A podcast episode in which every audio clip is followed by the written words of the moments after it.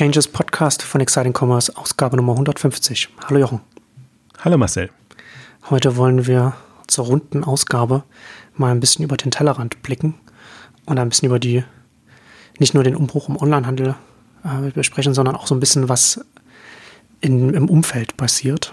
Ähm, Onlinehandel ist ja auch nur Teil seiner, seiner größeren Umwelt und da sehen wir ja jetzt einen größeren einen größeren Wandel, der da gerade stattfindet. Wenn man so ein bisschen so in die zurückblickt auf die letzten 20 Jahre, dann ist das erstmal der Onlinehandel Teil des Internets, also Teil des, des, des Webs entstanden, ein bisschen der Underdog gewesen in einem, in einem großen Umfeld, in dem Marken über das Fernsehen, äh, über Massenmedien gelaufen sind, in dem man da auch darüber dann auch zum Teil auch groß geworden ist, zum Teil auch noch groß geworden ist. Zalando zum Beispiel, groß mit TV-Werbung, groß geworden. Und jetzt kommt man so langsam so ein bisschen in eine, in eine andere, in eine andere Welt, in einen anderen Kontext. Wir haben es in vielen Ausgaben jetzt auch schon besprochen, auch in, auf Exciting Commerce auch viel darüber geschrieben. Also zum einen der Wandel zu Mobile, Smartphone, Apps und so weiter. Da wollen wir da auch so noch ein bisschen so darauf eingehen, was, was da auch noch so ein bisschen Effekte sind, die, die indirekt wirken auf die ganzen, auf, auf die ganzen neuen Dynamiken.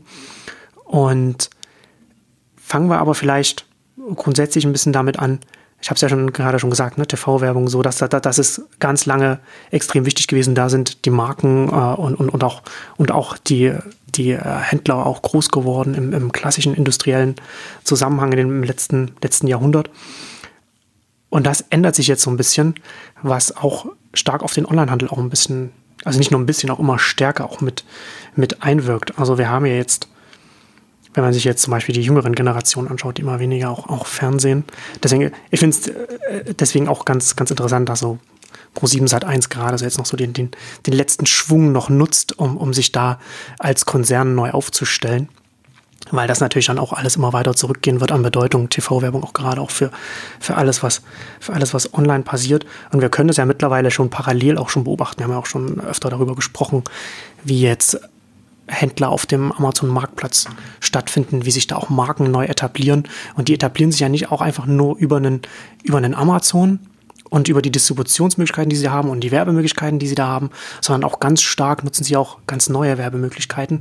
Und das ist zunehmend auch Facebook, das auch sehr stark dafür genutzt werden kann, weil man da mit sehr präzisem Targeting eine ganz andere Marke auch aufbauen kann, als, was, als wie man das vielleicht sonst noch in einem klassischen Massenmedienumfeld getan hätte, weil man da sehr viel Geld, sehr viel mehr Geld hätte in die, in die Hand nehmen muss, um da reinzukommen. Und das ist so, finde ich, ein ganz interessanter Aspekt dessen, was ich jetzt mal so grob als den großen Systemwandel überschrieben habe, weil wir uns gerade in, in einem Punkt befinden, an dem man nicht mehr, an dem sich nicht nur eine Branche einzeln verändert, punktuell losgelöst von anderen Branchen, also man sagt, okay, der Handel geht jetzt von stationär zu online, sondern dass auf diesen, dass auf den Handel insgesamt, stationär wie online, auch der ganze Medienwandel mit einwirkt. Also auch einwirkt, dass jetzt immer mehr Kunden, immer mehr Nutzer auf Facebook sind, auf Snapchat sind und wo auch immer. Und darüber natürlich dann, die auch erreicht werden können über die Werbemittel, die von den Plattformen dann angeboten werden und, und auch die ganze, das ganze Nutzungsverhalten dann, dann da auch mit reinspielt. Und da ist, so ein anderes Umfeld, in diesem, in diesem anderen Umfeld entstehen natürlich dann auch andere Unternehmen, andere Händler, andere, andere Marken, die das nutzen können, wie ich schon, wie ich schon eben schon gesagt habe, ne, dass sie über Facebook Bekanntheit aufbauen und dann über den Amazon-Marktplatz dann verkauft werden. Und dann brauchen sie ganz klassisch weder das, weder das Regal im, im, im Laden noch äh, Google SEO noch einen eigenen, noch einen eigenen Webshop vielleicht oder eine eigene App, sondern finden nur darüber statt. Oder vielleicht brauchen sie es doch. Das kann ja dann auch immer nochmal unterschiedlich sein. Aber das ist so ein, so ein Punkt, den ich extrem wichtig finde, der auch, glaube ich, von vielen noch gar nicht so wahrgenommen wird in der Dimension, in der er jetzt auch schon da ist. Ne? Wenn, das, wenn man sich mal auch auf Facebook anschaut, jetzt mit, ich weiß, ich habe gar nicht die, die aktuelle Zahl, schon mal 1,6 Milliarden monatlichen Nutzern weltweit das ist natürlich dann auch eine Hausnummer, auch schon eine Milliarde äh, tägliche aktive Nutzer. Das ist dann einfach, das ist auch ein Kanal, über den man einen Großteil der Bevölkerung in den westlichen Ländern einfach erreichen kann. Mit einem, mit einem, mit einem ganz anderen Mechanismus, als wenn man es jetzt über eine, über eine TV-Werbung machen würde. Und das führt dann eben auch dazu, dass man, dass andere Marken entstehen können in diesem, in diesem Umfeld.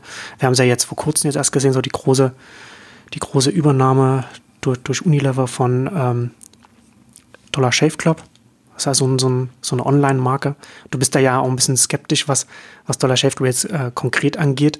Aber ich finde es zumindest interessant als, einen, als, als, als ein Symptom einer größeren Bewegung. Und da ist natürlich dann als, nächstes, als, als ein anderes Symptom zum Beispiel auch ganz interessant, was jetzt vor kurzem jetzt auch äh, in, den, in den Nachrichten war, dass Procter Gamble seine Facebook-Werbung zurückfährt. Was interessanterweise negativ für Facebook ausgelegt wurde. Und, und ich würde es eher andersrum sehen, dass ein Procter Gamble ist natürlich ein Konzern, der groß geworden ist in einem massenmedialen Umfeld, in einem Umfeld mit Walmart und so weiter und darauf natürlich auch seine ganze Konzernstrategie und seine Markenstrategie ausgelegt hat und gar nicht so viel mit diesem Hyper-Targeting, das, das einem Facebook gibt, anfangen kann, weil es mit seinen unzähligen Marken für äh, seine, seine, seine Consumers, alles Mögliche, da das gar nicht braucht und dann einfach ganz anders ausgerichtet ist und eben dann auch mit Gillette und anderen auch in, in, in, in interessante Wettbewerbssituation mit einem, mit einem Dollar Shave Club zum Beispiel reingeht, das natürlich ganz anders mit anderen, anderen Kosten und ganz anderen, ganz anderen Kundenansprache arbeiten kann und eben sehr viel mehr darauf ausgelegt ist, wie ein Facebook funktioniert und darauf optimiert ist. Also das so grob, das ist das zu so diesen, diesen Systemwandel, den ich auf ganz vielen Ebenen sehe und das jetzt hier mal konkret auf die Markenbildung gelegt. Das heißt, wir haben jetzt, wir haben jetzt quasi den, den Kontext, das, das Umfeld, die Umwelt ist da, und jetzt sehen wir so die ersten Unternehmen, die darauf optimiert jetzt entstehen. Und ich habe im, im Amazon-Marktplatzumfeld sehen wir ja noch ganz andere. Da haben wir ja, ist das ja auf Exciting Commerce ja auch schon viel darüber geschrieben, wie da konkret Unternehmen sich daraufhin optimieren.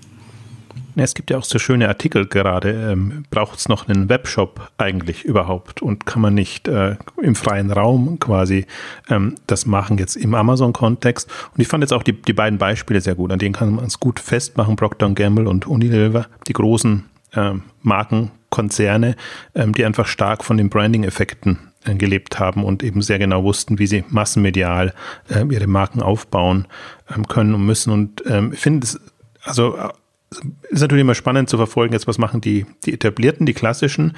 Und da sieht man schon, dass die ähm, ja, äh, rotieren wäre jetzt das negative Wort, aber dass die versuchen, einen Weg zu finden, wie sie das, was massenmedial nicht mehr so funktioniert, ähm, jetzt ähm, auf das Web übertragen und genau in den Herausforderungen sind. Und ich glaube nicht nur die, die Unternehmen, sondern auch die entsprechenden Mittler, die da eine Rolle spielen. Also alle in der äh, äh, Werbevermarktung, einerseits aber auch so ein bisschen in der, in der, es gibt ja die Dienstleister dazwischen, die quasi die Werbeplätze mit den, mit den Inhalten verknüpfen. Da sieht man auch, finde ich, sehr schön auch den Umbruch. Also A, wie können die, die klassischen reichweitengetriebenen Vermarkter mit den performancegetriebenen Vermarktern in irgendeiner Form zusammenfinden. Da merkt man Fusionen und, und äh, neue Konstellationen, alles, was da so passiert. Da ist auch ein Ströer, finde ich, ein ganz gutes Beispiel jetzt.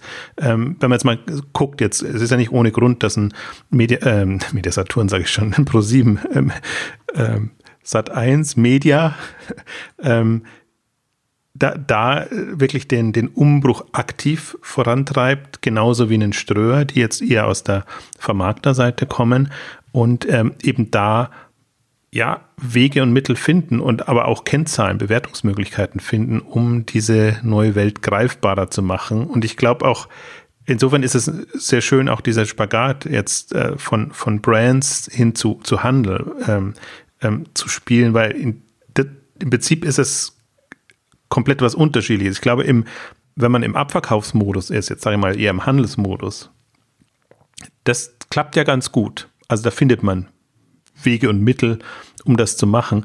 Aber jetzt gerade Markenaufbau, äh, es ist halt äh, echt eine Herausforderung. Ähm, also, du hast Beispiele genannt. Dollar Shave Club ist jetzt sicherlich was. Ich bin über die Nachhalt von der Nachhaltigkeit noch nicht überzeugt. Das ist, das ist mein Problem, was ich dabei habe. Ich freue mich dann sehr, wenn es jetzt dann Zahlen gibt oder leider gab es ja nicht wirklich äh, gute Zahlen jetzt im Rahmen der Übernahme, ähm, weil die natürlich über ihr ihre virale Wirkung ähm, und über das, was sie auch an Kapital zur Verfügung hatten, Massen an, an Nutzern generieren konnten.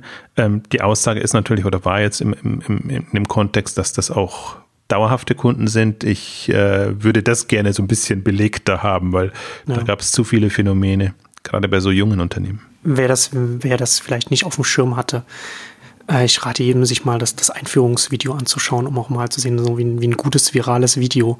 Das ist tatsächlich mal ein Video, das sehr viral gegangen ist und äh, sich auch mal anzuschauen, wie da die Ansprache dann ist, wie sie sich auch konkret ohne das, ohne jetzt Gillette anzusprechen, da, natürlich sich dagegen positionieren und natürlich auch direkt gleich einen, einen prominenten Gillette-Werbeträger, einen, einen, Tennisspieler, da auch, auch, auch äh, indirekt so ansprechen.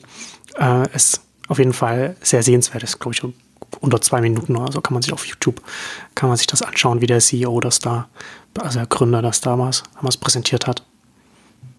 Und ich denke, an den beiden sieht man auch, also Procter Gamble und Unilever dann ganz gut, ähm, ja, so ein bisschen die, die Findungsphase, in, in, in der die sind und wie die das jetzt zum Teil für einzelne Marken machen oder teilweise ja auch ihre Marken ausdünnen. Das sind ja alles so, so Entwicklungen, die gerade da sind, äh, damit man eben dann wieder eine Chance hat. Aber so das ultimative Rezept, glaube ich, haben sie nicht gefunden, aber es ist äh, beide sind oder Procter Gamble fast noch mehr ähm, sind sind sehr intensiv dran, da da da was zu suchen. Und ich finde es ja genau das das spannend dann, dann zu überlegen, jetzt die neuen Marken, die kommen, oder wenn sich jemand überlegt, wie, wie will er künftig eine Marke aufbauen, ähm, wie will er und kann er das machen? Und ähm, da gibt das ist ja das insofern interessant, ich weiß nicht, ob das, das kann Zufall sein, weil Marken natürlich jetzt auch unter Investment-Gesichtspunkten spannend sind, ähm, weil man immer den einfach margenseitig besser da ist und den Direktvertriebskanal natürlich alles attraktiv ist, aber äh, letztendlich hilft das ja genau dem jetzt sich Gedanken zu machen, wie können Marken hochkommen. Und dann gibt es ja auch jetzt äh, USA-Vorbild Honest als, als äh, Windelmarke-Thema und ein, das ganze Spektrum. Ich denke mal auch Barbie Parker und, und wie sie alle heißen. Ich möchte jetzt die Matratzen mal ausklammern, weil Matratzen für mich so ein anderes Thema ist. Also schon so ein bisschen. Gute alte Matratzenhype. Ja. ja der, der lebt ja auch noch. Also äh, weiß nicht, vielleicht sehen wir da auch noch einen schönen Casper-Exit oder wer auch immer das dann dann sich schnappt. Aber nehmen wir das mal aus, weil das sind, ich finde, erklärungsbedürftige Produkte haben ohnehin noch ein anderes Thema und natürlich, die muss man auch aufbauen. Aber ich fand das durchaus interessant, jetzt zum Beispiel jetzt in dem Bereich muss ich doch noch einen kurzen Moment da bleiben, was, was Home24 auf, auf der K5 ähm, gesagt hat, einfach, ähm, dass man sich dann durchaus leichter tut, diese Eigenmarken in dem Kontext ähm, hochzubringen im, im Vergleich zu anderen. Also wo es noch nicht so ein markenbesetztes Umfeld gibt. Aber bleiben wir mal bei den eher äh, neuen Marken und, und in, in Produktkategorien, die einfach auch, wo sich leichter, schneller eine Marke aufbauen lässt. Also das ist schon also mir ist es noch zu wenig innovativ, muss ich auch sagen. Also bis jetzt auf so ein äh, Dollar Chef Club Video, ähm, da ist aber jetzt das Produkt jetzt auch nicht cooler oder, oder anders oder so. Ähm, äh, das ist schon das, äh, sage ich mal, das, das äh, am weitest reichende. Ähm, aber ich würde mir da noch viel ein größeres Spektrum eigentlich wünschen, ähm, dass man da einfach auch sieht, was, welche Möglichkeiten hat man oder wie hm. zum Beispiel Spitz kann auch eine Marke positioniert werden, die, die dann oder vielleicht am Anfang spitz und dann in die Breite geht, versucht Dollar Shave Club ja auch so ein bisschen, indem sie das Produktsortiment erweitern, dann, was sie da noch mh, hm, dabei haben. Ähm, also ich würde es auch sehen, ähm, die, glaube, die, die, die Infrastruktur ist da. Und da sind wir ja, im Prinzip sind wir bei dieser berühmt-berüchtigten GAFA-Debatte. Also ist das äh, Fluch oder Segen? Und äh, für, sage ich mal, jetzt wenn ich klassisch sage, Lane Commerce ist es Fluch. Ähm, da ist es wirklich ganz, ganz schwierig, da reinzukommen. Aber wenn ich jetzt mir überlege, was, wie man das nutzen kann, wie man das spielen kann, wenn da äh, Leute kommen, Unternehmer kommen, die das, glaube ich, geschickt spielen, profitieren die eher davon. Und du hast in der letzten Ausgabe hast du ja so schön gesagt, ähm, als wenn man das als Tax oder als, als Zoll äh, in irgendeiner Form äh, betrachtet und sagt, das ist halt einfach, ja, es kostet alles was, Infrastruktur oder irgendwelche Mittlermedien zu nutzen, kostet etwas und man nutzt, man nimmt das bewusst in Kauf und bezieht das ein in seine Kalkulation und, und seine, seine Vermarktungsstrategie, ähm, glaube ich, ähm, öffnet das eher Perspektiven und ich sehe das ganze Thema auch nicht so schwarz. Ich sehe, also deswegen jetzt, wenn wir über den Systemwandel oder den Umbruch sprechen, äh, würde ich auch sagen, wer ist da gesetzt? Es gab jetzt auch einen, so einen interessanten Artikel von, von Holger Schmidt, der jetzt äh, begleitend zum neuen Buch irgendwie einen Plattformindex kreiert hat, äh, was ich äh, generell schwierig finde, börsenseitig, aber von der, von der Grundidee äh, finde ich das interessant, jetzt mal so dieses ganze Plattformthema sich anzugucken. Ich bin insofern skeptisch, weil ich glaube, dass das ein sehr, sehr schneller Wandel wird. Die kommen sehr schnell hoch, verschwinden auch wieder, wenn sie nicht mit der Zeit gehen. Und wir haben ja jetzt nur ein paar, in Anführungszeichen, Glücksfälle gehabt oder hohe Kunst, dass ein Facebook einfach mit Instagram, mit, mit, äh, mit, den, mit WhatsApp quasi ähm, versucht zu antizipieren und, und relevant zu bleiben. Andere, Microsoft oder bin mal gespannt auf Apple, ähm, ähm, wie, wie, sie das, das hinbekommen. Also die, das wirkt zum Teil anders, aber ähm, das ist sicherlich eine, eine Frage, ob, also Plattform als Thema wird schon wird uns begleiten. Also gerade diese großen Infrastrukturplattformen nenne ich es jetzt mal. Aber ich glaube, der, der Wandel wird sehr stark sein und wir werden in fünf Jahren von anderen Plattformen sprechen, die relevant sind, als heute oder vor fünf Jahren. Und ähm, insofern glaube ich auch, dass man es da nicht festmachen kann. Man, man, kann nur, man muss nur sehen, es wird solche sehr mächtigen Infrastrukturen geben. Die halte ich aber jetzt nicht für mächtiger oder weniger beeinträchtigend wie halt eine Infrastruktur, dass ich sage, TV-Sender gab es früher mal nur zwei, drei und dann gab es eben ja eine Handvoll oder mehrere mit den ganzen Nischen, aber das ist jetzt auch eine, eine, sagen wir mal, nicht beeinflussbare, mächtige Struktur, die, wenn sie eben attraktiv sind, die Preise festsetzen können und da muss man sich entsprechend drauf einstellen oder auch nicht. Also das ist für mich eher eine, ja, ich würde das gar nicht werten wollen. Ja. Ja, Plattformen sind auf jeden Fall das bestimmende Organisationsmodell jetzt der, der neuen Welt, weil es das Modell ist, das die Netzwerkeffekte mit, mit reinbringt und, und, und mitdenkt und dann darauf aufbauend dann Wert schafft. Ähm, ich glaube, dass wir jetzt heute von den Plattformen, von denen wir jetzt heute sprechen, da wird es einige, werden wir von einigen noch in fünf Jahren nicht nur sprechen, sondern werden sie doch dann noch dominierend sein, weil wir jetzt schon ein paar sehr, sehr viel stabilere Plattformen sehen als jetzt noch vor, vor, vor, vor ein paar Jahren. Also Facebook ist natürlich ist in jeder Hinsicht in, in, einer ganz, ganz anderen Liga, spielt einen ganz anderen Sport jetzt, als, als, es, als es ein MySpace zum Beispiel jemals gemacht hat. Und, ist nicht, und, und du hast es ja schon angekündigt, die Unternehmen selbst haben, sind natürlich dann auch entsprechend Facebook mehr als, als vielleicht andere antizipiert was, was ihnen gefährlich werden könnte und versucht es dann, versucht es dann zu kaufen und um notfalls dann zu kopieren. Sind sie ja ein bisschen bei Snapchat, sind sie da ein bisschen gescheitert, aber da machen sie jetzt, finde ich, auch eine ganz interessante Kopierstrategie bei Instagram, die da das direkt am Netzwerk, an, an auch an einem großen Netzwerk auch ansetzt, das auch visuell aus, ausgerichtet ist. Und zumindest anekdotisch kann ich sagen, dass das relativ gut funktioniert, zumindest bei den Leuten, die schon auf Instagram sind. Die nutzen das dann auch sehr viel stärker als jetzt die vergleichbaren Features auf Snapchat.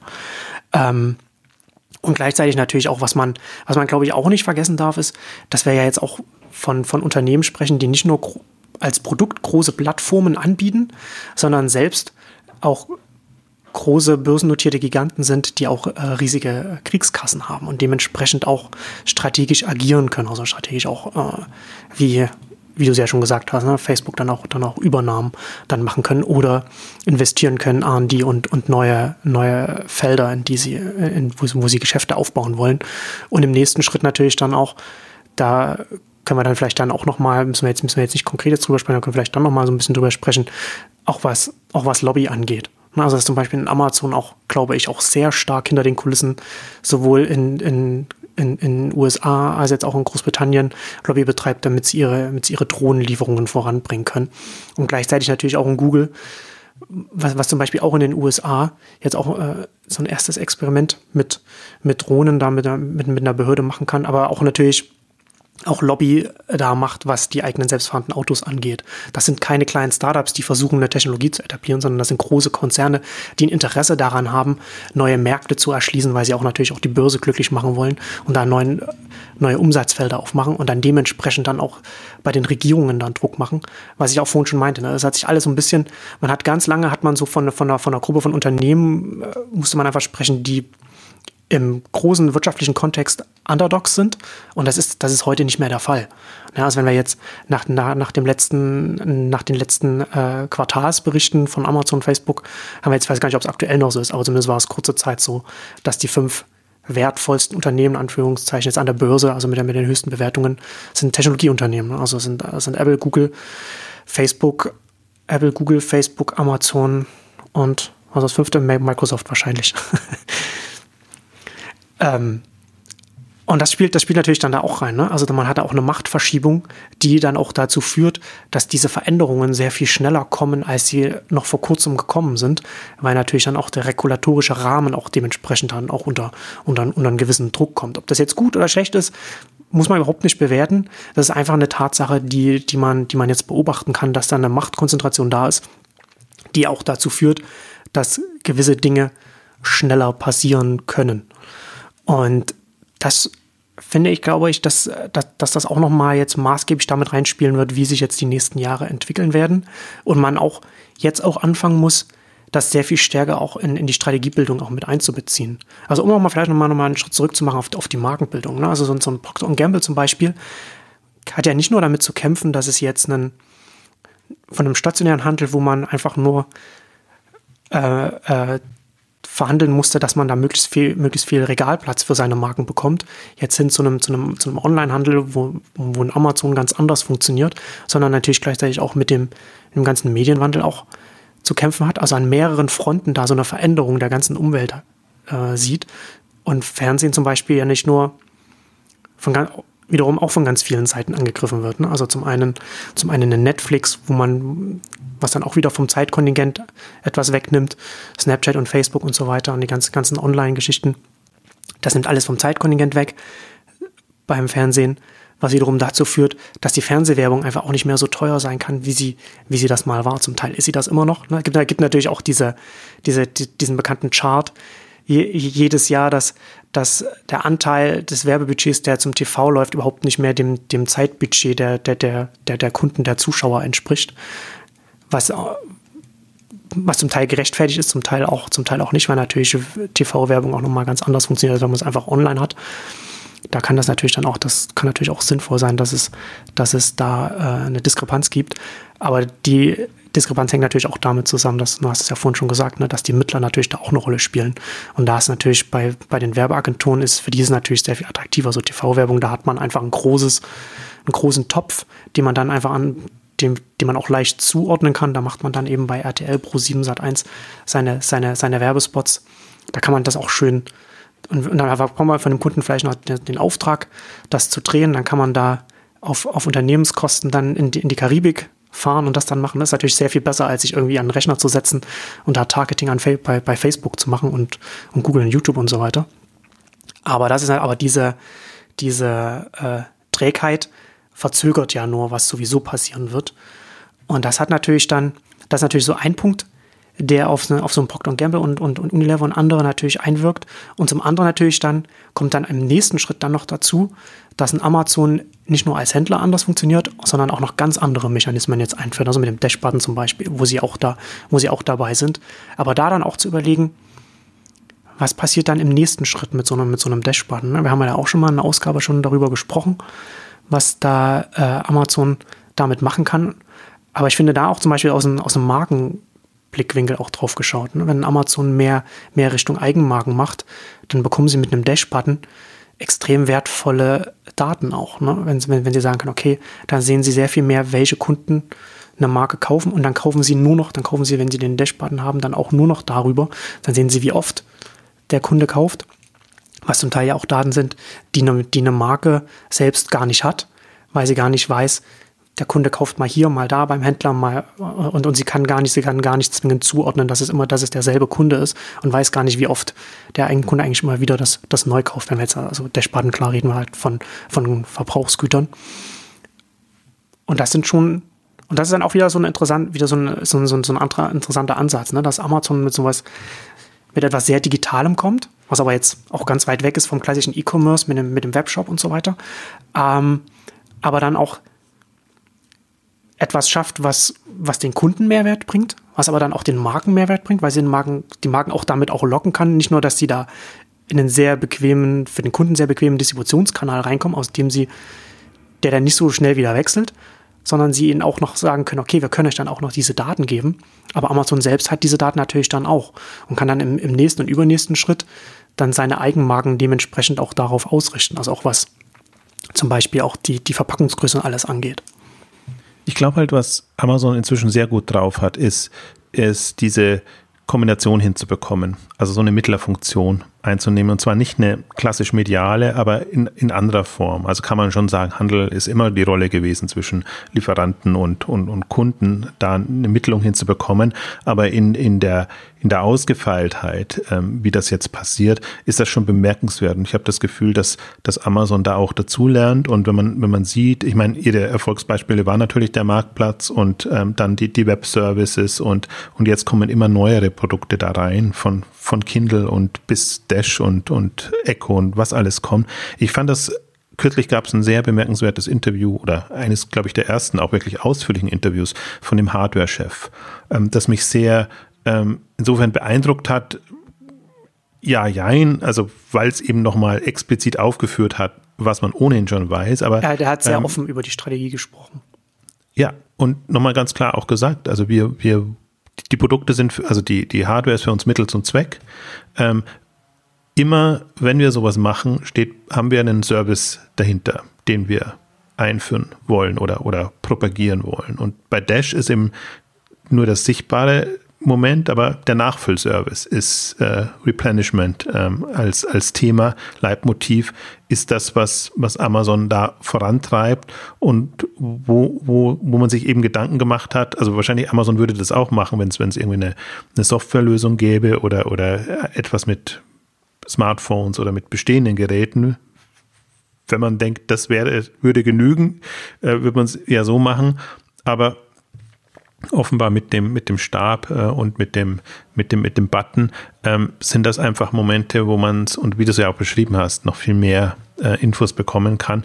Ähm, also jetzt auch in der frühen Anfangsphase. Aber ich fand das sehr bemerkenswert, dass man das eigentlich auch immer noch mal sich überlegen muss. Und wenn man es vor dem, von dem Servicegedanken her denkt und, und sich nochmal überlegt, dann bekommt, dann kommt man auch zu dem Thema zurück, was ich am Anfang meinte. Also die, die Amazon schafft es, Parteien zu verknüpfen und im Prinzip überall die Hand aufzuhalten, in Anführungszeichen, also ähm, von den Erlösströmen her gedacht, einfach sehr schöne, ich finde auch nachhaltige Geschäftsmodelle zu entwickeln. Die am Anfang tröpfelt das natürlich alles und ist ganz, ganz schwierig, aber sobald diese Ströme mal etabliert sind, kommt man kaum mehr dran vorbei. Und das, das, diesen Gedanken, Denkansatz finde ich, finde ich so spannend, aber den finde ich nicht nur bei Amazon spannend, sondern finde ich eben generell spannend, wie überlege ich mir Geschäftsmodelle jetzt für diese ähm, Welt, Netzwerk, Plattform, wie auch immer man sie ähm, nennt, ähm, weil ich glaube, mit diesen sehr simpel gestrickten Geschäftsmodellen,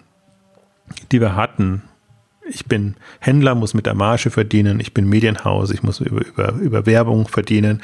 Ähm, das greift viel zu kurz. Und, und deswegen muss, muss das Spektrum größer sein. Und ich glaube, die, die, die Kunst ist genau, das so zu stricken, dass es dann eben passt. Ich habe mir das neue ist ein bisschen führt ein bisschen weg, aber war eben ein aktueller Anlass. Auch, auch wieder gedacht, wenn ich mir diese ganze Kle Kleiderkreisel-Drama angucke, wie man da sehr äh, borniert aus meiner Sicht ähm, äh, versucht hat, den naheliegendsten Erlösstrom zu etablieren, sprich ein Bezahlsystem und, und über Gebühren einführen, letztendlich die Werbung abzulösen.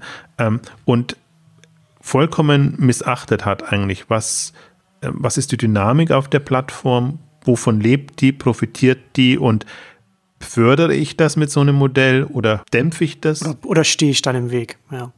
Ja, also das, das stehe ich im Weg, aber das, das Schlimme, finde ich, in, in, an der Lösung war auch, ähm, sie brauchen im Prinzip andere Nutzer dafür. Das heißt, sie müssen komplett die Nutzerbasis aus. Es gibt schon sicherlich einen Markt dafür und eine Möglichkeit, das jetzt auch im Kleidertauschbereich äh, einzuführen, was bei Etsy geklappt hat, was bei eBay geklappt hat.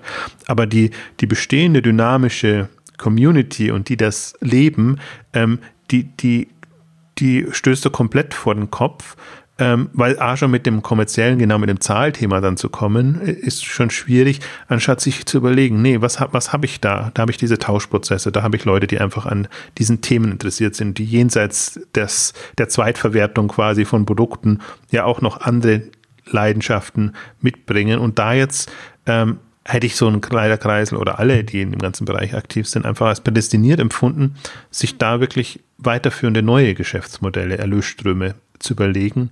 Ähm, irgendwann kann man dann mit so einem Zahlsystem kommen, aber nur weil man jetzt weiß, Zahlsysteme haben schon manchen gerettet und sind einfach eine lukrative Möglichkeit, das dann auf das aufzusetzen. Also deswegen habe ich das auch so ein bisschen begleitet, weil das, das war von Anfang an irgendwie absehbar und ähm, das, das ist einfach, das passiert viel zu häufig und das ist ja eigentlich noch, das sind für mich die Fortgeschrittenen, also die, die, also die Investoren, die da drin sind und das sind auch erfahrene Investoren, also die haben zum Teil bei Etsy investiert oder kennen natürlich das eBay-Modell und alles. Also denkt man eigentlich immer, das müssten doch Leute sein, die da so ein bisschen weiterdenken und vielleicht auch querdenken können und sagen, ja, okay, ich weiß, wie das bei anderen Community Plattformen, Social Networks etc. funktioniert hat.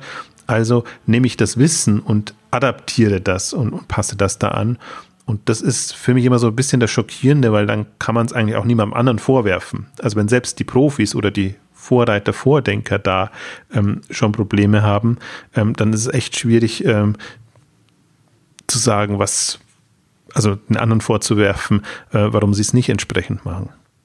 In dem Zusammenhang können wir ja auch darüber sprechen, dass der Onlinehandel sich jetzt auch jetzt viel mehr Möglichkeiten hat, sich auch Inspiration zu holen. Ne? Also da, wenn wir jetzt davon sprechen, wir haben jetzt ein sehr viel reichhaltigeres Online-Angebot, auch an Diensten, an Möglichkeiten. Wir haben in, in, in einer letzten, in der Logistikausgabe auch darüber gesprochen, dass ein, dass ein Amazon mit Flex sich natürlich da auch so ein bisschen an diesen ganzen Peer-to-Peer-Diensten äh, mussten sie nicht neu erfinden, sondern können sie sich daran orientieren, können sie sich anschauen, was auch was die Startups machen, wie sie sich vielleicht auch aufstellen und, und davon dann auch lernen und sich inspirieren lassen für ein eigenes Modell. Und da auch gerade auch bei den Geschäftsmodellen und äh, bei den Ausrichtungen kann man auch als Online-Händler, wenn man da so ein bisschen versucht weiterzudenken im Geschäftsmodell, kann man sich da schon auch viel Inspiration. Ich hatte zum Beispiel auf Early Moves vor, vor einer Weile auch darüber geschrieben, weil ich nach wie vor das, die Zipcard-App von, von Zalando, die kann ich nicht so richtig einordnen, wo sie damit hinwollen. Und nach dem, nach dem nach der neuesten News, also als sie einen, weiteren Shop eingebunden haben, einen weiteren lokalen Laden äh, hier in Berlin eingebunden haben, habe ich mir dann so ein bisschen so gedacht, dass, dass sie vielleicht mit Zipcard, wenn sie es schon als eigene App machen und nicht im, in der Zalando Haupt-App drin haben, dass sie sich da vielleicht so ein bisschen an einem, an einem Lieferheld orientieren, ne? also, also Restaurant-Lieferdiensten, dass sie da vielleicht versuchen, so etwas im, im Fashion-Kontext umzusetzen. Und das fand ich zumindest als Überlegung dann halt so ein bisschen interessant, warum würde man, warum würde man das machen, wo würde das einen hinbringen? Und bin dann so ein bisschen so auf die Idee gekommen, dass es letztendlich auch wieder so eine vielleicht nicht ganz ehrliche Netzwerkstrategie ist, weil man natürlich dann, wenn man sagt, wir machen es lokal, um es schnell liefern zu können, dann kann man natürlich sehr viel leichter auch lokale Händler überreden, darauf, darauf tätig zu sein, weil das dann ein Marktplatz ist, in dem sie dann nicht mit dem ganzen Inventar von, von Zalando automatisch konkurrieren, wenn man sagt, okay, man ist jetzt ein lokaler Händler in, weiß ich nicht, Buxtehude oder irgendwo in, in, in, in, in, einem, in einem eher regional, also eher äh, in, der, in der Provinz, sage ich jetzt mal, dass man sagt, okay, dann hat man sowieso schon nur seine, seine lokalen Konkurrenten und hat da noch die Möglichkeit darüber, seine, seine Kunden zu erreichen oder neue Kunden auch vor allem zu erreichen. Und über diesen Weg bekommt man die lokalen Händler dann auch so leichter auf so eine Plattform, als wenn man sagt, okay, wollt ihr nicht einfach mit auf Zalando vertreten sein mit allem anderen, was natürlich nicht sehr lukrativ ist, aber man kann natürlich dann trotzdem als ein Zalando, als, ein, als dieser, als der Anbieter von Zipcard dann im nächsten oder übernächsten oder überübernächsten Schritt natürlich dann auch immer mehr von seinem eigenen Inventar reinkommen, je besser dann die eigene, eigene Infrastruktur, die eigene Logistik und so weiter wird. Ähm, und, aber das ist zum Beispiel, ne, wenn, man, wenn man da sagt, okay, wir nehmen jetzt einfach mal so die, die, das Lieferheld-Verständnis von, von dem, wie man, wie man ein bestehendes lokales Produkt da jetzt zu einem, zum, zum Kunden bringt und übersetzen das auf in unseren Kontext. Und was können, was können, was können wir da vielleicht davon für uns rausnehmen oder, oder gewinnen, finde ich schon mal eine interessante Überlegung. Und also ich bin nach wie vor noch nicht von Zipcard überzeugt, aber das ist zumindest mal so ein, so ein Ansatz gewesen, wo ich mir, wo ich für mich überlegt habe, das könnte, das könnte Sinn ergeben und das könnte vielleicht auch äh, funktionieren.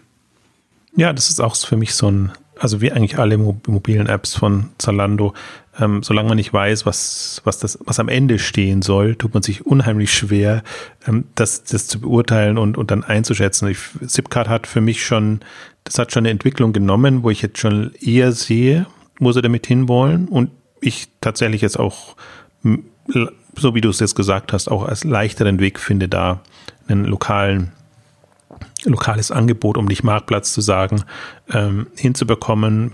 Ich, für mich ist es so, so ein, äh, irgendwo fällt das bei mir in die Kategorie Prime Now mit rein. Also mobile Anwendung jetzt für den lokalen Bereich, wobei Amazon das auch nur zum Teil jetzt als lokales ähm, positioniert, aber du merkst ja schon in dem ganzen Prime Now und Amazon Fresh Kontext, ähm, also Restaurants nehmen sie zum Teil schon mit rein und, und, und andere Anbieter, also alle, die eben im Prinzip einen, einen Mehrwert bieten können zu dem, was, was du als ähm, zentraler äh, Lieferant äh, bekommen kannst.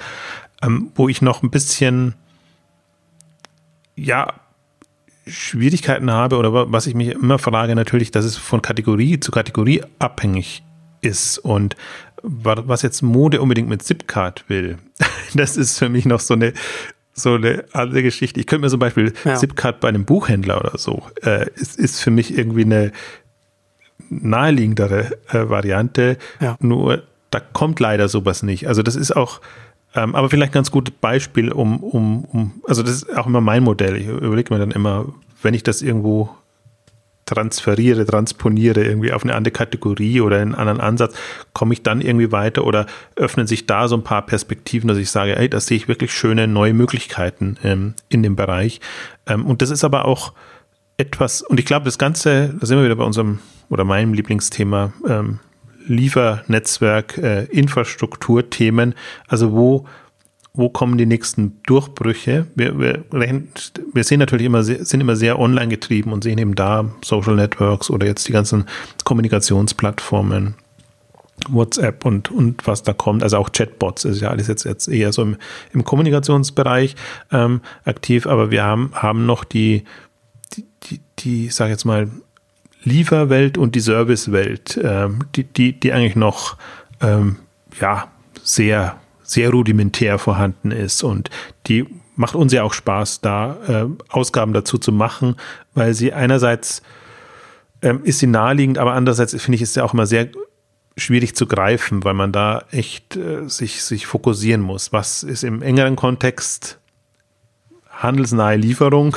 und was ist im weiteren Kontext? Und der wäre ja dann wieder Uber und, und, und alles, was da eben noch, noch so kommt.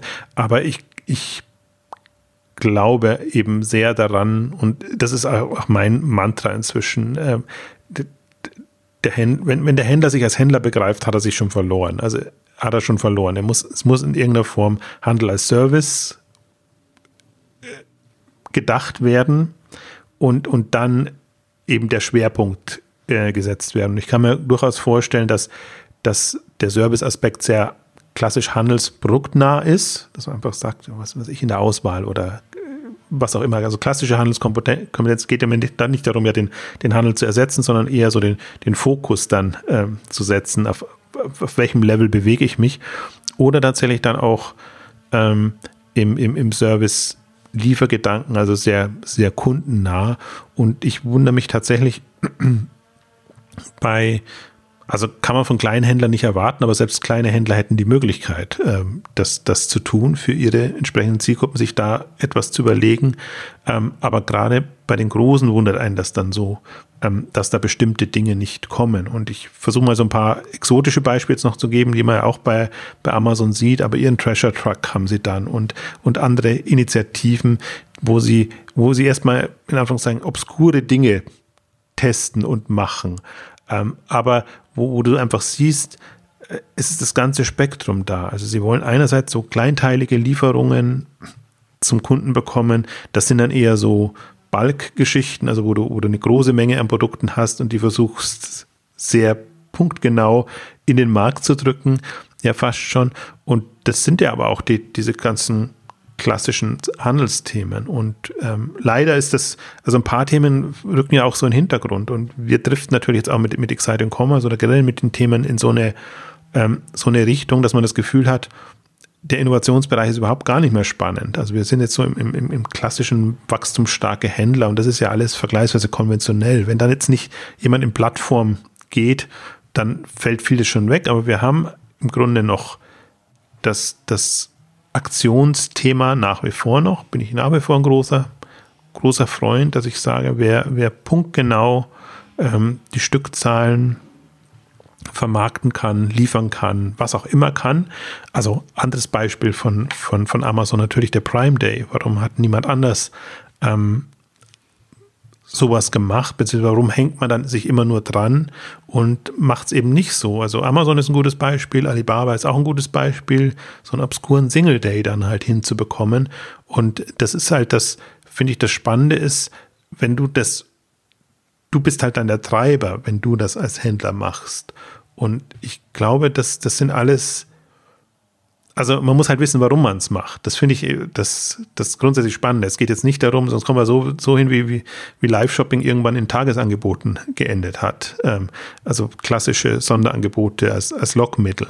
Das ist zu kurz gesprungen, sondern es muss schon eine, eine Grundidee sein, was kann ich jetzt mit einfach den, den neuen Möglichkeiten, die ich habe, also auch, auch im Prinzip der, das basiert ja alles auf der Vernetzung und auf einer, auf einer schnellen Verbreitung eines, eines Themas oder eines Motivs. Ähm, wie, wie kann ich das unter Mehrwertsgesichtspunkten konzipieren und unter die Leute bekommen? Und da ist halt, ist muss ich nach wie vor von dem Amazon Prime Day schwärmen, weil das eigentlich der größte Blödsinn ist, den man machen kann, den Prime Day für die Stammkunden zu machen. Das, das würde, jeder würde es anders machen und das, das merkt man ja auch. Dann auch noch im Sommer. Hm. Dann auch noch im Sommer. Gut, das ist, äh, ja, das, das hat ein QVC, hat sein Weihnachten im Sommer auch immer gemacht. Das ist, das ist dann noch obskurer, aber ähm, ja, ja, oh, also das ist aber auch das Schöne daran. Ich, das ist ja auch noch was, woran ich sehr glaube, dass, dass man nicht an die Saisonalität oder an die Zyklen gebunden ist. Alle stürzen sich auf Valentinstag, alle stürzen sich auf bestimmte Themen und meinen, weil das dann in der Zeitreihe so ist, jedes Jahr wäre eben der Valentinstag der stärkste Tag und dann ist eben Flaute im Sommer oder sonst irgendwas. Ich glaube, in, in, in der medialen Welt kannst du das selber machen. Und wenn du halt im Sommer Geburtstag hast, in Anführungszeichen oder so, dann würdest du auch da sehen. Das wird der stärkste Monat sein, wenn du das entsprechend inszenierst. Und das sind, also im, im, ich glaube, das ist in dieser vernetzten Welt kein Thema mehr. Wenn es nicht vernetzt ist, wenn du lokal bist oder eben die Leute im Urlaub sind, dann sind sie im Urlaub oder, oder keine Lust haben oder schönes Wetter haben oder so, dann hast du keine Chance, weil du die ja nicht von anderswo irgendwie herbekommst.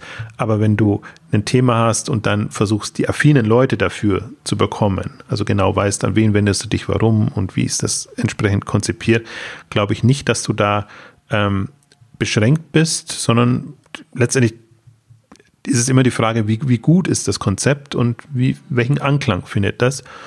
Und da sind wir wieder bei dem schönen Kreativitätsmoment, was mir ja komplett fehlt. Also da, werden die, die typischen Marketingkampagnen werden durchgenudelt, der Adventskalender im Dezember und äh, Valentinstag und manche machen noch Ostern oder so, Sachen, die halt, ähm, oder Geburtstag und, und, was es auch immer gibt. Aber das ist ja nicht ähm, unter einem Kreativitätsmoment äh, gedacht. Und letzte Bemerkung zu dem Prime Day, auch nochmal ein schönes Beispiel, wo man sieht, wie, wie wie Amazon es schafft, Partner zu vereinen.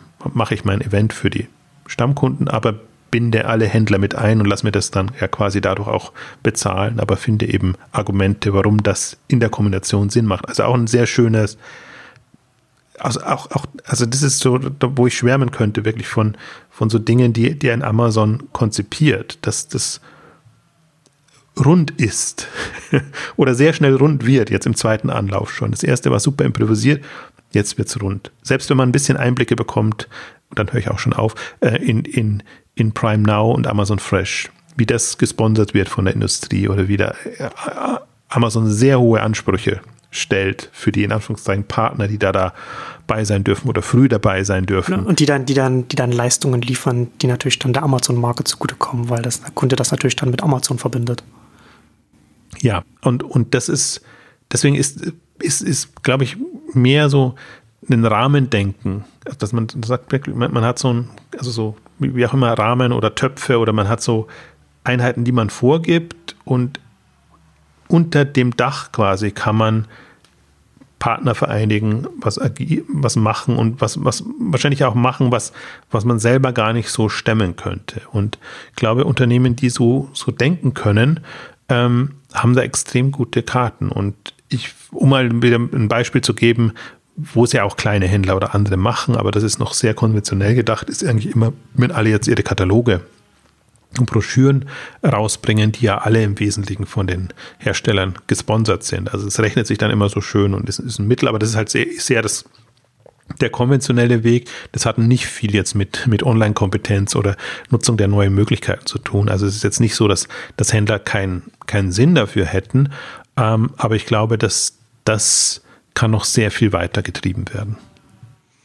Ja, und vielleicht noch zum als, als, letztes, als letzte Anmerkung zum Prime Day finde ich, find ich auch interessant, dass Amazon damit es natürlich dann auch schafft, ein Walmart zu, zu, zu, einer Reaktion zu bringen. Also das finde ich, find ich bezeichnender als, als eine Chatcom-Übernahme. Dass, wie, sich, wie, sich das, wie sich das gewandelt hat. Dass der eine auf, das, auf den anderen reagiert und nicht, und nicht umgedreht. Ne? Das ist auch sehr, sehr bezeichnend. Ähm, wenn, wir, wenn wir über den über, über, diese, über die Geschwindigkeit sprechen, mit der jetzt die Veränderungen, die Veränderungen stattfinden, finde ich, müssen wir nochmal, ich würde, ich würde nochmal so ein bisschen konkret auch nochmal über Smartphones sprechen und über diese verschiedenen Effekte, die Smartphones haben. Also wir haben ja schon ganz oft darüber gesprochen, über Apps, das was, und, und darüber, dass man nicht mehr am Laptop auf einen Webshop zugreift, sondern dann über die App mobil äh, dann das dann macht und haben dann ja auch schon viel davon gehört. Ich fand es zum Beispiel auch mal ganz interessant, auf der einen, auf der 1K5 äh, hat da, hat da Westwing auch darüber gesprochen, wie ganz viele Leute natürlich dann auf mobil stöbern und dann aber dann am Laptop dann letzten Endes dann die Bestellung machen, also das ist so, so Multi-Device, wo man dann von der einen zum anderen springt. Und das ist natürlich so ein Aspekt, der extrem wichtig ist, weil natürlich haben wir ja auch schon oft darüber gesprochen, dass der, wenn der, wenn der Formfaktor sich ändert und, und sich das ganze Nutzungsverhalten ändert, natürlich dann auch der Online-Händler selbst auch darauf reagieren muss wie, wie, wie er sich dann da einstellt. Aber Smartphones gehen natürlich noch sehr viel weiter darüber hinaus, was sie, was sie an Veränderungen auch gerade für die digitale Welt und für die Online-Händler auch bringen. Also zum einen, klar, über die, über die Apps, was da möglich wurde. Ne? Also ein Uber ist ohne Smartphones nicht denkbar, ohne die App. Und kann sich natürlich da auch sehr viel schneller ausbreiten. Und im nächsten Schritt oder, oder noch, oder vielleicht, wenn man noch eine, noch, noch eine Stufe weiter runter geht, auf der Hardware-Ebene haben Smartphones, die jetzt milliardenfach über die Ladentheken gegangen sind, äh, finden die auf einer ganz anderen Skala, auf einer, einer ganz anderen Dimension statt, werden sie ganz anderen Dimensionen hergestellt, als Laptops zum Beispiel hergestellt wurden. Hm, als Seitnotiz zum Beispiel jetzt äh, eine, eine Milliarde iPhones verkauft und, und damit ist das, sind die iPhones nebenbei mal so das, das populärste Produkt der Wirtschaftsgeschichte. Ne? Also wenn man Consumables mal beiseite lässt, weil es eine ganz andere Kategorie ist, aber alles, was so produziert wird, da schlägt, schlägt ein iPhone jedes andere, jedes andere Produkt, das jemals hergestellt wurde, von, von der Masse einfach. Und das hat natürlich auch zur Folge, dass in der, in der ganzen Supply Chain natürlich auch Kapazitäten entstanden sind und natürlich und diese Kapazitä in diesen Kapazitäten sehr, sehr günstige Sensoren hergestellt werden und, und auch konzipiert wurden. Ne? Alles, was in diese kleinen, in diese kleinsten Computer reinkommt, diese, diese Einzelkomponenten, die sind jetzt verfügbar und da kann man natürlich auch ganz andere Sachen damit machen. Und da kann man sich natürlich auch überlegen, was kann man damit machen, ne? wenn man auf dieses, dieses System, auf diese Industrie zugreift. Ne? Und da sieht man halt dann zum Beispiel, wie ein Amazon einen Dashbutton machen kann, wie es ein Echo machen kann. Es, es, lebt natürlich auch davon, dass es darauf zugreifen kann. Auch bei seinen sehr, sehr günstigen Tablets, dass es da auf das bereits bestehende System dann da äh, zugreifen kann.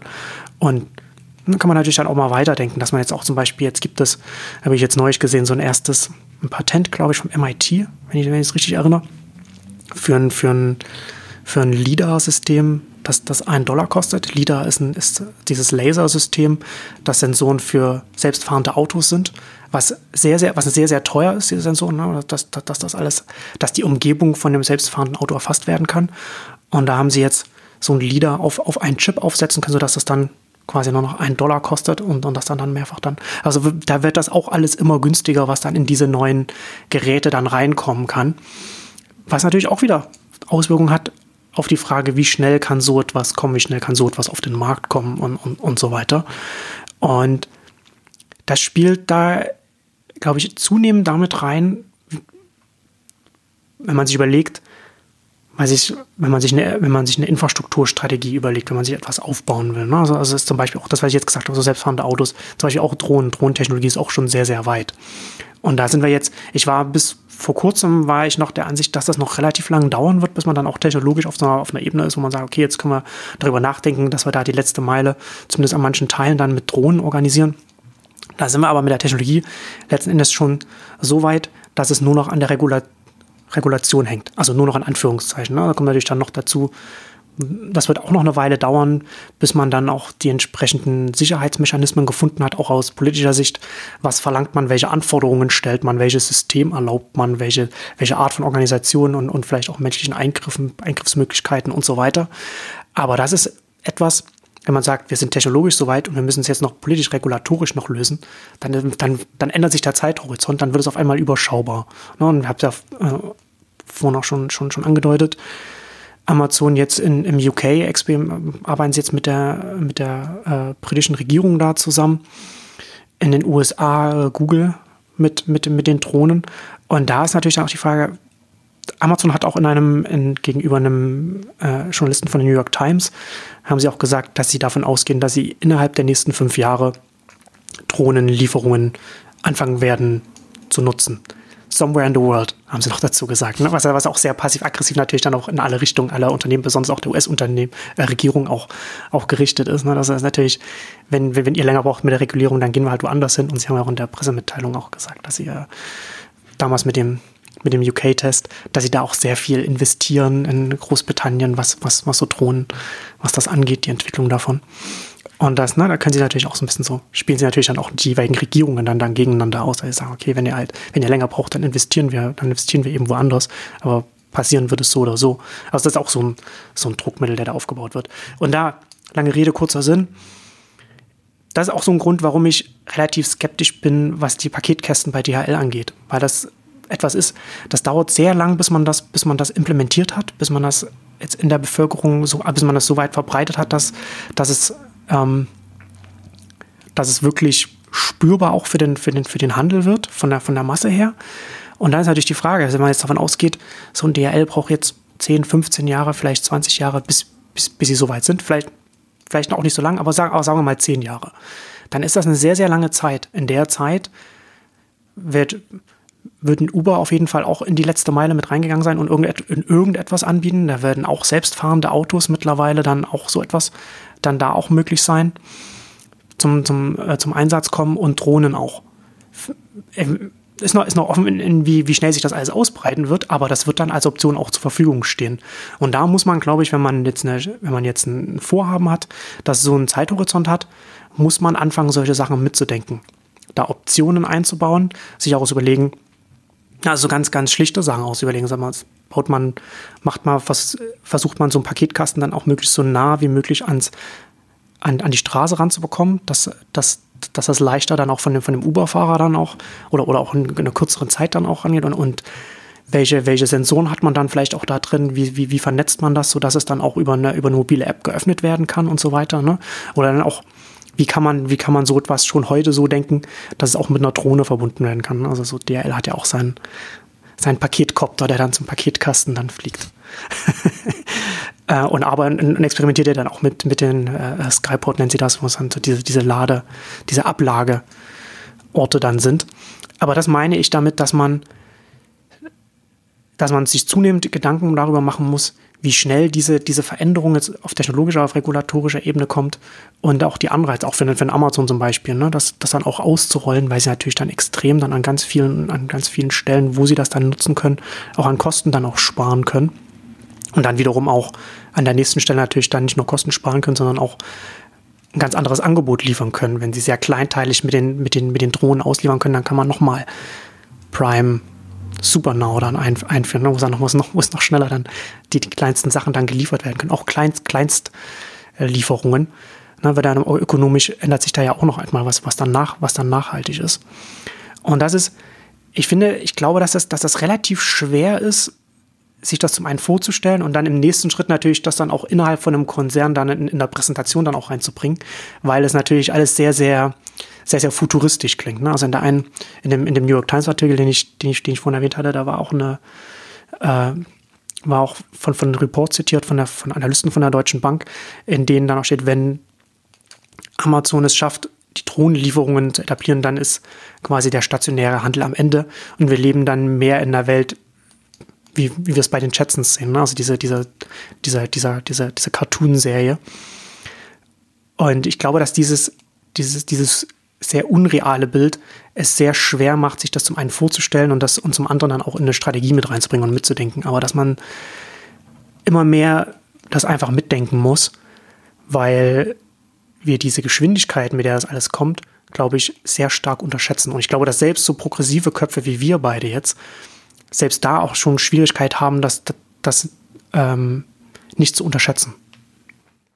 Ja, wobei ich bin da genau in dem Zwiespalt. Also ich stelle mir momentan immer, ich meine, Exciting Commerce gibt es jetzt 10, 12 Jahre, 11 Jahre, ähm, immer, und ich hatte witzigerweise 2006 mal so eine Prognose gemacht, so äh, was könnte in den nächsten 10 Jahren kommen und ähm, es ist wirklich ganz schwierig. Man, manche Dinge, die kommen, die dauern auch ewig. Also da, da, äh, da, da bin ich immer hin und her gerissen. Also ich, das ist auch das Dumme ist natürlich auch an diesen ganzen Prognosen, dass immer, es kommt, es passiert schon viel, es geht viel voran, aber es kommt natürlich aus einer anderen Richtung. Du, du neigst dazu zu extrapolieren und dir zu überlegen, was aus einem bestehenden Entwicklungsstand dann als nächstes kommt. Ja. Und ähm, vielleicht ist ein schönes, ein schönes Beispiel dafür, also dieses Science-Fiction-Beispiel, dass man, dass man dann äh, in der Zukunft dann zu seinem Drucker geht und der druckt einem dann die personalisierte Zeitung aus. Ja. Das ist so eine schöne Extrapolierung. Das ist der, der, das klassische. Wobei, du hast mir jetzt gerade auf eine Idee gebracht, den, den, den fliegenden Paketkasten. Ähm, und zwar, ähm, ich habe mir das letzt, bei der letzten Ausgabe schon, bei der Logistikausgabe auch schon gedacht. Wir denken immer, das ganze Thema Liefern sehr vom Händler zum Kunden hin. Ähm, aber warum nicht mal andersrum denken? Ach, halte es jetzt gar nicht für realistisch, aber nur mal als Idee, dass man sagt, ich, ich als Kunde sende meinen, meine Drohne aus oder was auch immer und äh, der bringt mir dann äh, das. Also das geht natürlich nur, wenn es wirklich im, im, lokalen Raum jetzt die ganzen Abholstationen sind. Ähm, aber auch das wäre jetzt mal, mal sehr emanzipativ vom Kunden her ähm, gedacht. Warum muss ich mich da beliefern lassen? Gibt es nicht Möglichkeiten, Denkmodelle, wo man das in eine andere Richtung denkt? Also weil man ja wirklich in Richtung, also ich glaube, dass das Grundmotiv ist immer, wie bequem kann etwas sein und was gegen so ein Modell spricht, ist, glaube ich, dass die Leute nicht so drauf dringen. Also so wenig, wie sie auf ihre eigenen Daten achten oder da eine Hoheit wollen, glaube ich, sind sie bei anderen Themen genauso. Ähm, aber ich finde das schon einen äh, interessanten Ansatz, einfach auch mal in eine andere Richtung zu denken und sich dann über was, was wäre dann, wenn jetzt äh, in Anführungszeichen der Kunde die Macht hätte und von dem ausgehend ähm, quasi das, das losginge, ähm, weil da müsste man ja auch nochmal, also wo, wo, wo ich immer noch so ein bisschen hadere an der ganzen Infrastruktur, die jetzt entsteht, ist die natürlich, dass die sehr unverzahnt läuft. Also jeder Anbieter, jeder Händler macht seine Dinge, Themen, aber die Infrastruktur ist nicht so allgemein, dass ich sage, okay, da ist halt ein Lager, aber das ist für alle da. Und da, da liefert ihr halt hin, weil das ist eine Anlaufstation und das ist wurscht, wem das gehört und ob das jetzt äh, irgendwie ein, ein Mittler ist oder, oder sonst irgendwas. Ähm, da, da glaube ich, sind wir noch sehr klassisch strukturiert, meins, deins. Wobei das, das, das zerfließt auch langsam. Das finde ich hochspannend gar, gar nicht jetzt im, im im, äh, ich möchte das Wort real nicht verwenden, also im physischen Raum, sagen wir es so. Ähm, aber wenn ich, wenn ich die, die Marktplatzdynamiken und sehe und wie da eine, eine Öffnung da ist und wie du es zum Teil nicht mehr unterscheiden kannst, bist du jetzt Marktplatz mit angeschlossenem Shop oder bist du Shopbetreiber mit angeschlossenem Marktplatz, ähm, da verschwimmt das schon.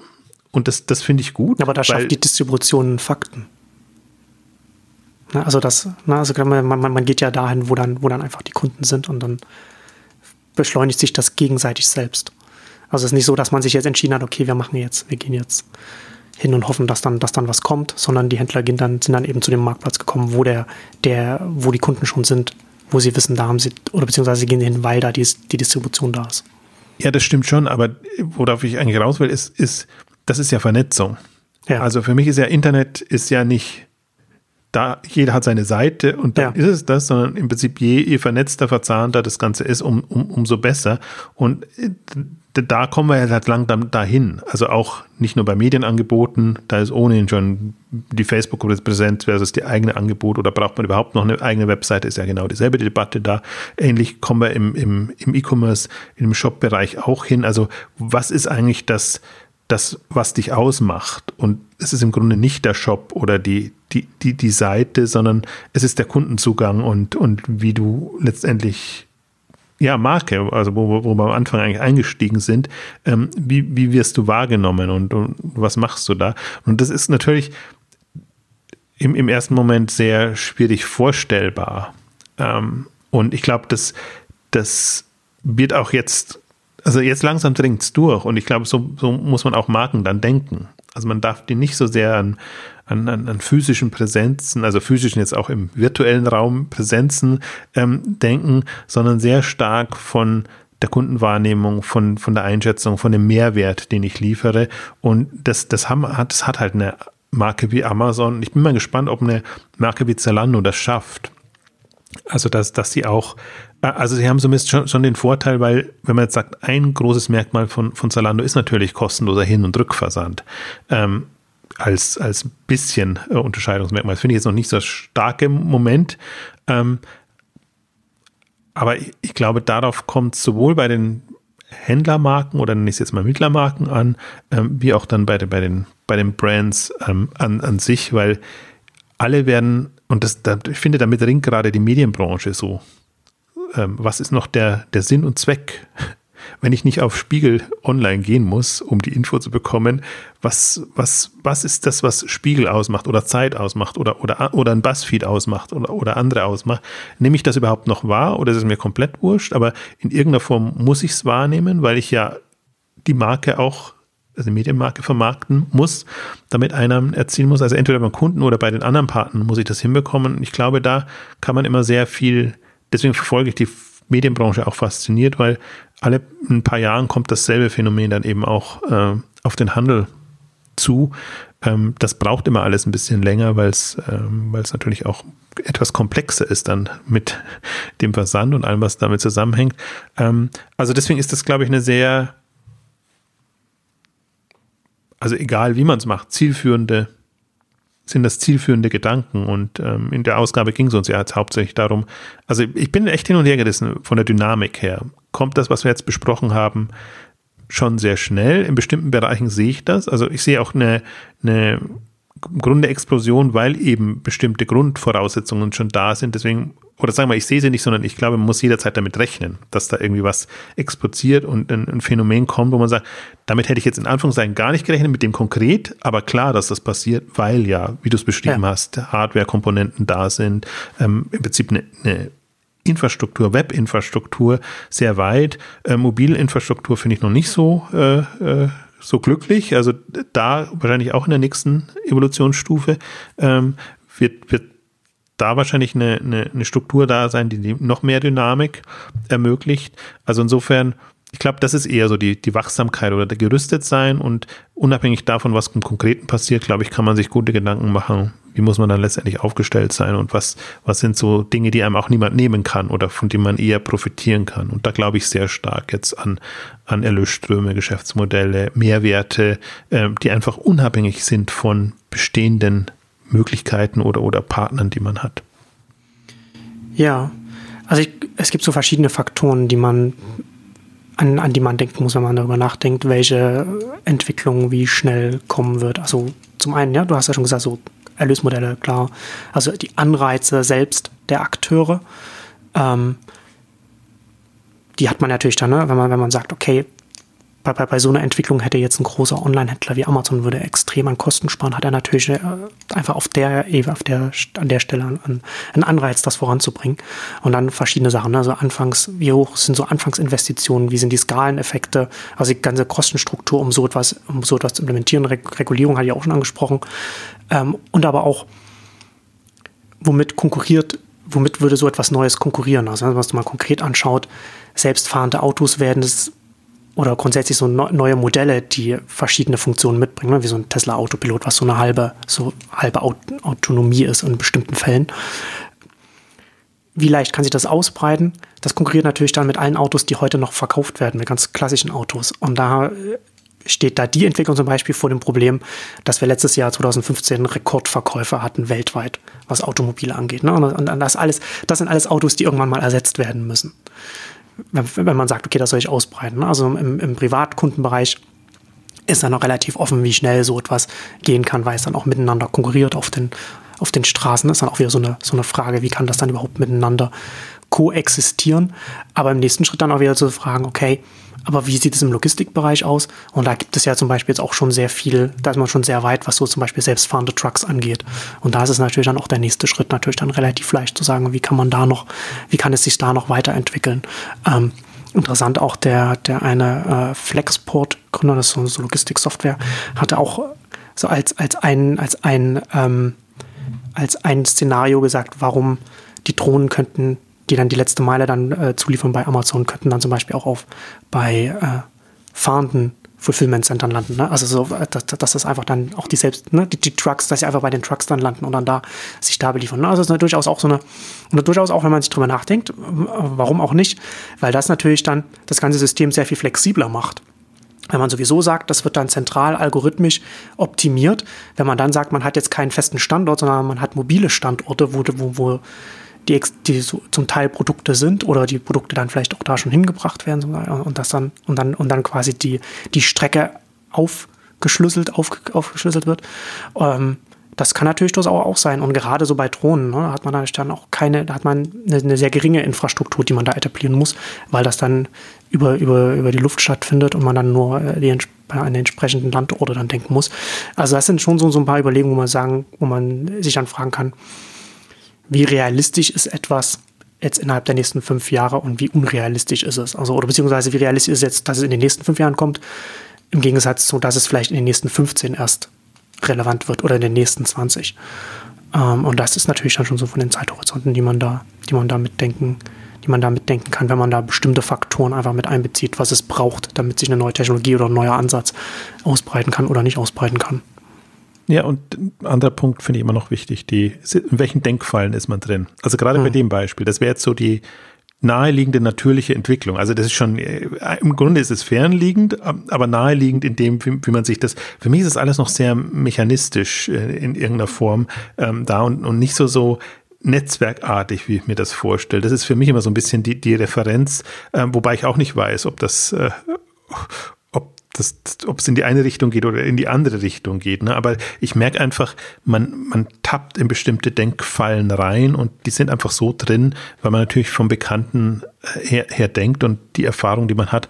Andere Dinge, die kann man sich gar nicht vorstellen. Und ähm, ich, ich finde es immer also was mich am meisten fasziniert hat jetzt in der ganzen Dynamik, jetzt Hardware-Seite oder sonst irgendwas, ähm, sind eigentlich so, so Themen wie Bewegungsmeldung und, und dass ich sozusagen auch wie, dass ein Handy weiß, wie es im Raum ist und, und, und solche Themen, ähm, die du erstmal, also zumindest, ich bin da zu weit weg, als dass ich das sofort miteinander in Verbindung gebracht hätte also GPS und dann im, im Raum und, und all das. Also das, das ist diese ganzen Sensoren-Thematik, ähm, die habe ich immer, also sie war ja quasi nach der Web 2.0 war ja so, dass das nächste Thema Web äh, 3.0, glaube ich, oder, oder hoch 2 oder wie auch immer das dann hieß, ähm, ging es die ganze Zeit immer über Sensoren. Ja. Und und ich tat mich mit dem Thema echt schwer, weil, weil ich mir nicht wirklich was vorstellen konnte. Sensoren hieß für mich immer, ja, misst die Temperatur oder sonst irgendwas, aber, aber nicht so sehr diese,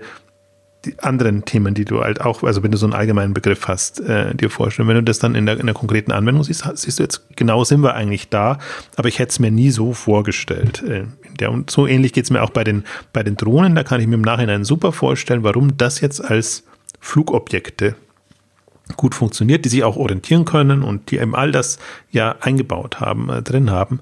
Und so geht's dann im nächsten Schritt mit den Robotern. Oder ich finde das immer sehr, sehr interessant. Es gab jetzt auch nochmal einen Artikel, äh, wo, wo die Autobranche mit den autonomen Autos äh, kollidiert, dass die einen das als, als selbstfahrende Autos sehen und die anderen sehen das als Roboter, die halt auf der Straße unterwegs sind und äh, die sich halt mit Rädern bewegen, statt irgendwie mit, mit anderen Geschichten. Und allein dadurch siehst du schon, je nachdem, was du, durch welche Brille du das siehst, äh, kommst du, also bist du in einer komplett anderen Konkurrenzsituation. Und die bauen halt Roboter auf der Straße. Genau. Fahrende. Und äh, dann ist es gar kein Auto in dem Sinne oder die Komplexität nimmt sich sofort raus, ja. weil dann nicht mit einer mit einem historischen Ballast äh, überfrachtet bist, der eigentlich mit dem Grundthema Roboter auf der Straße wenig zu tun hat. Ja, das wird sich ja dann auch, das, diese, diese Ausgliederung wird natürlich dann auch so auf, auf, den, auf den Transport des Automobile sich auch auswirken. Ich bin auch sehr gespannt, was passieren wird, wenn, wenn Uber dann der größte Autokunde wird, was, was die sich dann für Autos bauen lassen werden von den, von den Herstellern. Die können natürlich dann auch nochmal äh, ent, entsprechend dann optimiert werden auf das, was Uber will. Ne? Sondern ob das dann zum einen dann ganz, ganz kleine sind, äh, Autos sind, in denen viele Leute transportiert werden oder in denen dann viele Pakete dann auch vielleicht transportiert werden können oder wie auch immer. Ne? Oder vielleicht auch nochmal ganz anders, was Amazon sich vielleicht mal an Autos bauen lassen wird. Könnte man sich auch da mal darüber Gedanken machen, was da noch alles, was da noch alles möglich ist. Ja, ähm, ich Vielleicht so als, als Abschluss noch, warum, warum wir das jetzt vielleicht jetzt auch gemacht haben und warum ich mich mit diesem ganzen Themenfeld jetzt auch äh, beschäftige und, und da jetzt vielleicht für den einen oder anderen da auch ein bisschen zu weit draußen bin, könnte ich mir gut vorstellen als Händler. Ich habe jetzt ja, äh, beschäftige mich ja schon relativ lange mit dem, mit dem Themenfeld, ähm, aber da jetzt als, als, als Analyst zur Internetwirtschaft auch seit 2007, 2008. Und habe in, in den letzten zwei, drei Jahren so für mich eine sehr überraschende Feststellung gemacht, nämlich dass ich, obwohl ich in der Debatte oft als der Progressivste immer vorgestellt werde, wenn es auf irgendwelchen Panels sind, äh, wo, wo debattiert wird auf Konferenzen und, und, und so weiter, ähm, habe ich festgestellt, dass ich selbst die Geschwindigkeit mit der, der, der Veränderung völlig unterschätzt habe, mit der das alles passiert, ähm, auf ganz vielen Ebenen, ganz vielen verschiedenen Stufen.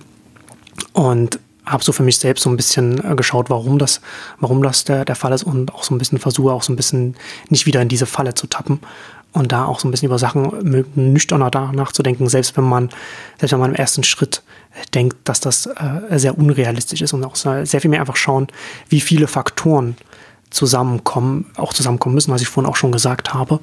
Na, dass man auch nicht natürlich auch nicht zu sehr denkt, jetzt kommt alles, jetzt haben wir morgen sofort alle, dass wir unsere Drohnen haben oder, oder wie auch immer. So wird es natürlich nicht sein.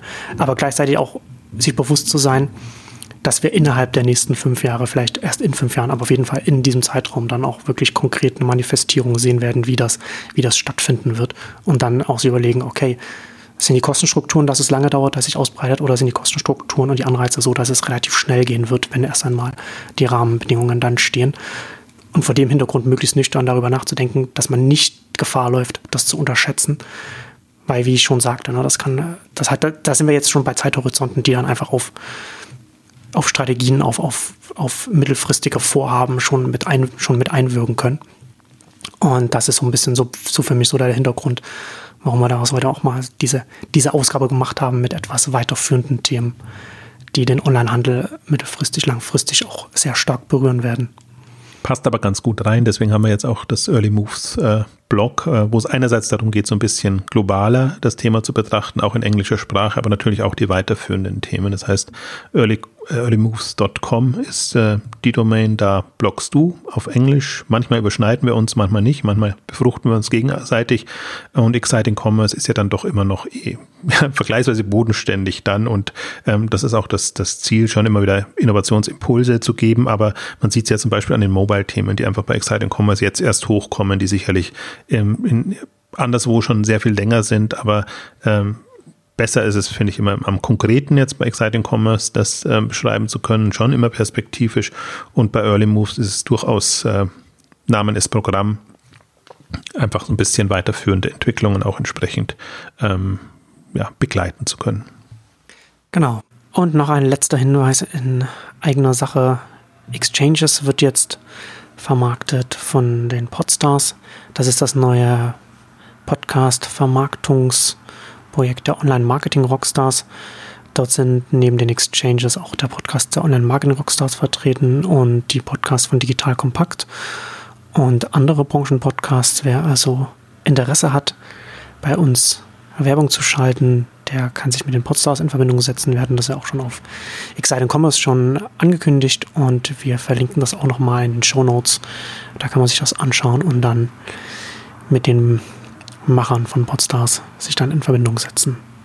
Und damit kommen wir zum Ende unserer großen Zukunftsausgabe. Vielen Dank fürs Zuhören und bis zum nächsten Mal. Tschüss. Tschüss.